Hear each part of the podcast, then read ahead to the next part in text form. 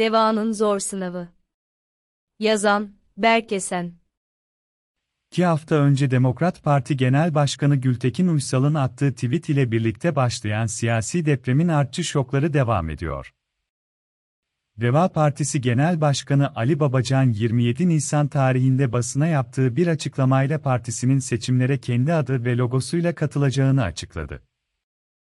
Babacan, altılı masadan kalkmadığının altını çizmesine rağmen, ortak Cumhurbaşkanı adayı belirlenmesi hususunda mutabakat sağlanamazsa başka seçeneklerin gündeme gelebileceğini söyleyerek diğer muhalif kesimlere ufak bir gözdağı verdi.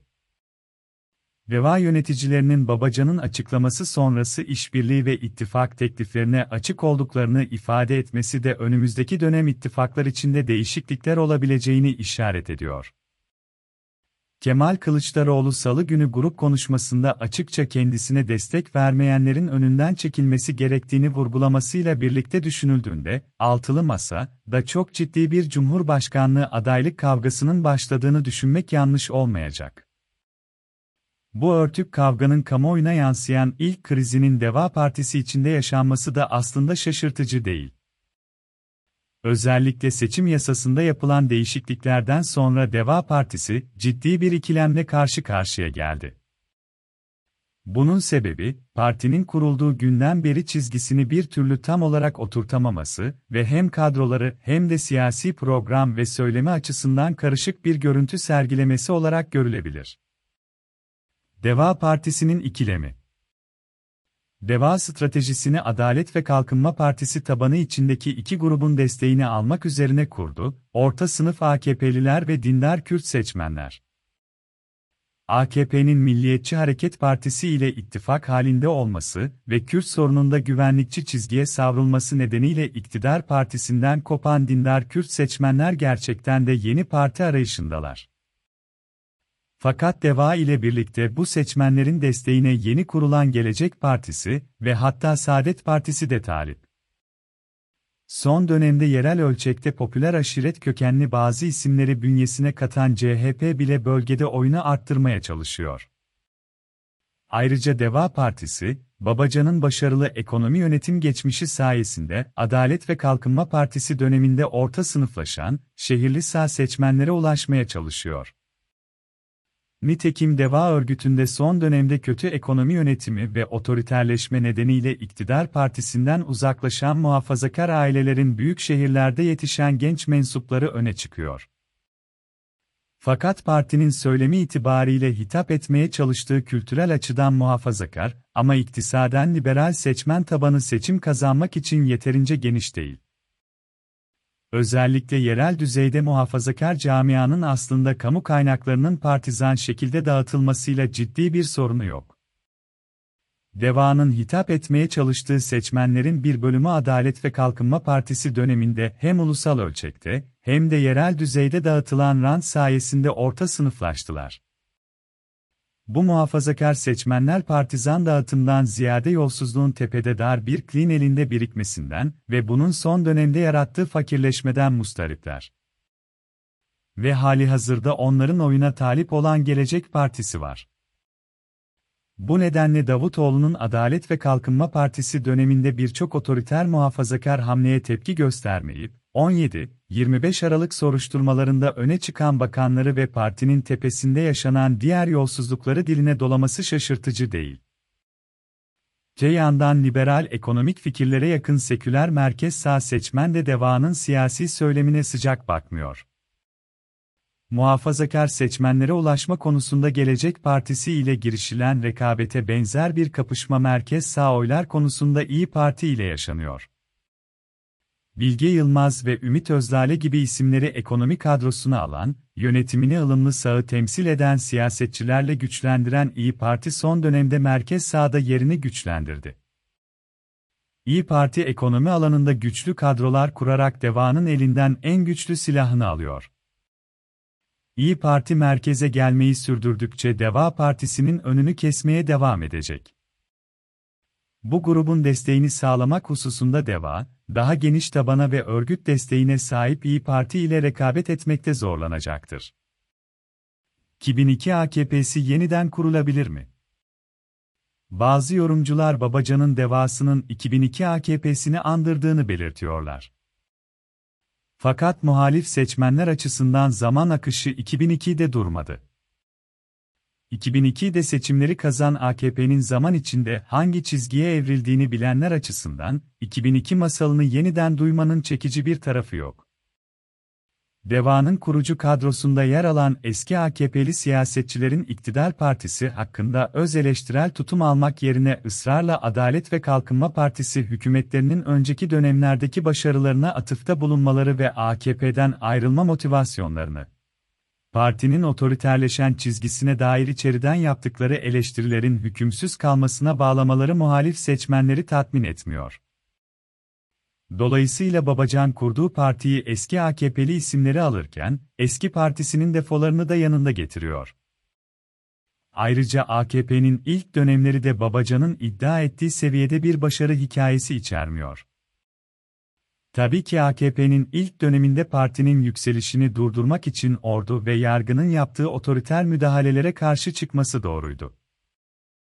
Fakat AKP'nin gücü eline aldığı ikinci dönemden başlayarak kendi tabanı dışında hiçbir grubun demokratik haklarını arttırmadı, balyoz ve ergenekon davaları başta olmak üzere siyasallaşmış yargı üzerinden muhalifleri tasfiye etti, geniş çaplı yolsuzluklara bulaştığı ve gezi protestolarını şiddetle bastırarak giderek otoriter bir çizgiye kaydığı da bir gerçek. Bu dönemlere dair samimi bir öz eleştirisi olmayan Babacan ve DEVA yöneticileri kamuoyunda heyecan yaratamıyor. Babacan bu ikilemi aşabilmek için sürekli kendi bakanlık dönemindeki başarılarına ve AKP'nin 2002-2007 arasında karşılaştığı otoriter müdahalelere vurgu yapıyor. Fakat bu da partisinin desteğini arttırmak yerine, bir taraftan Adalet ve Kalkınma Partisi tabanındaki çözülmeyi zayıflatırken muhalif kesimlerin de eski defterleri karıştırmasına yol açıyor. Haliyle bu durumda Babacan'ın gezi protestolarına yönelik polis şiddetine, Haziran-Kasım 2015 arası Erdoğan'ın antidemokratik müdahalelerine ve 2017 referandumuyla inşa edilen tek adam yönetimine kamuoyu önünde karşı çıkmaması tekrar tekrar gündeme geliyor. Deva yönetiminin Adalet ve Kalkınma Partisi dönemi hakkında yaptıkları seçici değerlendirme ve cılız eleştiriler, muhalif seçmenler nezdinde bu partinin güvenilirliğini sarsıyor. Adalet ve Kalkınma Partisi karşısında zayıf kalan örgüt. Te yandan, Deva Partisi kadroları itibariyle de son derece karışık bir görüntü veriyor. Hem parti üst yönetiminde hem de büyük şehirlerdeki örgütünde gerçekten liberal isimler var. Ama parti kadrolarının hatırı sayılır bir kısmı uzun süre AKP'de siyaset yapmış ve hatta en son seçimlerde AKP'den milletvekili olmaya çalışmış isimleri içeriyor. Bu iki kanat birçok konuda zaman zaman kamuoyu önünde tartışabiliyor. Ayrıca kurulduğu günden beri parti içindeki birçok istifa ve görevden alma vakaları nedeniyle deva örgütü bir türlü oturmadı. Babacan teknokrat kimliğiyle öne çıkan ve kitleleri heyecanlandırmakta zorlanan bir isim. Dolayısıyla Türkiye'yi yönetecek kadroları içinde barındırdığını iddia eden Deva'nın neden sadece Babacan'ı öne çıkarmaya çalıştığını anlamakta zorlanıyorum. Babacan ve onun bürokrasiden siyasete taşıdığı teknokrat isimler ve eski Adalet ve Kalkınma Partisi dönemi bakan ve milletvekilleriyle birlikte Deva adeta yeni bir iktidar partisi olarak kuruldu.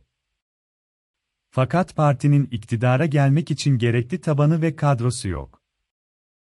İktidar ile muhalefet arasında siyasi rekabet koşullarının adil olmadığı ve basının büyük oranda hükümet güdümünde olduğu bir ortamda, DEVA kendisini diğer partilerden ayrıştırmakta ve seçmenlerin desteğini almakta zorlanıyor. Te yandan, teknokrat geçmişe sahip olan Babacan seçmenler nezdinde heyecan yaratmakta yetersiz kalıyor. Erdoğan kayırmacı kaynak dağıtımı, kutuplaştırma ve korkutma stratejileri sayesinde Adalet ve Kalkınma Partisi tabanını belli oranda muhafaza etti ve devanın beklediği oranda büyük kopuşların olmasını engelledi. İktidar baskısı nedeniyle muhafazakar camia ve iş çevreleri de şu ana kadar partiye uzak durdu. Deva anketlerde neden yükselemiyor? Deva Partisi'ni siyasi bir startup olarak kabul edersek, partinin şu siyasi konjonktürde yükselmesinin altyapısı hazır değil. Parti sağında Gelecek ve Saadet Partisi, daha merkezde ise İyi Parti arasına sıkışmış durumda. Muhalefette olduğu ve elinde belediye imkanları da olmadığı için seçmenlere kaynak dağıtarak taban yaratması da mümkün değil. Ne yerel ölçekte popüler ne de lider seviyesinde karizmatik ve seçmenlere heyecan verecek hırslı isimler partiye katıldı. Deva'nın asıl büyüyeceği alan olan Adalet ve Kalkınma Partisi tabanı büyük oranda partiye kapalı ve kazanabileceği hissini vermediği sürece de bu kilidi açmak pek mümkün olmayacak. Son olarak, %7'ye düşürülmesine karşın hala yüksek olan seçim barajı da bu engelleri büyütüyor. Deva Partisi bağımsız kalarak oy oranını mümkün olduğunca arttırıp, Millet İttifakı'nın diğer bileşenleriyle yapılacak müzakerede elini güçlendirmeye çalışmıştı. İttifaka girmeden altılı masa içinde yer almanın partinin görünürlüğünü arttıracağını ve hatta Cumhurbaşkanı adayının belirlenmesinde partiye büyük söz hakkı getireceğini düşünüyordu. Nitekim sırf bu nedenle devaya yakın bazı entelektüeller üzerinden, endişeli muhafazakarlar, tartışması körüklenerek CHP'li ortak adayın kazanma şansının olmadığı, muhafazakar seçmenlerin desteğini almak için devanın mutlaka masada olmasının gerekli olduğu vurgulanmıştı. Fakat Deva Partisi kuruluşunun 3. yılına girerken bir türlü istediği çıkışı yapamadı. Bu durumun arkasında otoriter rejim altında iktidar partisinden seçmen koparmanın zorlukları yanında yüksek seçim barajının etkisi var. İşte böyle bir tablo karşısında Babacan'ın daha seçim dönemine girilmemişken ileride kendisini bağlayacak şekilde partisinin seçimlere tek başına gireceğini söylemesinin son derece riskli bir hamle olduğunu düşünüyorum. Altılı Masa'dan henüz ayrılmasa bile kararsız seçmenler açısından baraj sorunu yaşayan partinin çekim merkezi haline gelmesi ihtimali düştü. Seçimlere yaklaşılırken partinin anketlerde düşük seviyelerde kalması durumunda, altılı masa da etkisi iyice azalacağı gibi AKP'den beklenen kopuşların da adresi haline gelme hayali gerçekleşmeyecek. Babacan'ın erken resti Babacan'ın resti seçim döneminde iktidar ve muhalefet blokları arasındaki oy farkının çok düşük seviyede görülmesi durumunda belki etkili olabilirdi. Fakat Babacan, elinde tuttuğu silahı, kuru sıkı olduğunu bilmesine karşın ateşlemeyi tercih etti. Haliyle pek bir etki yaratamadı. Şu ana kadar ne Davutoğlu ne de Saadet Partisi Genel Başkanı Temel Karamollaoğlu'ndan kendisine destek gelmemesi de Deva'yı iyice yalnızlaştırdı.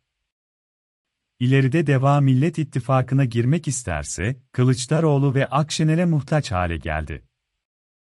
Parti seçime kendi adıyla girebilir ama önemli olan seçimden şanıyla çıkmayı başarmaktır.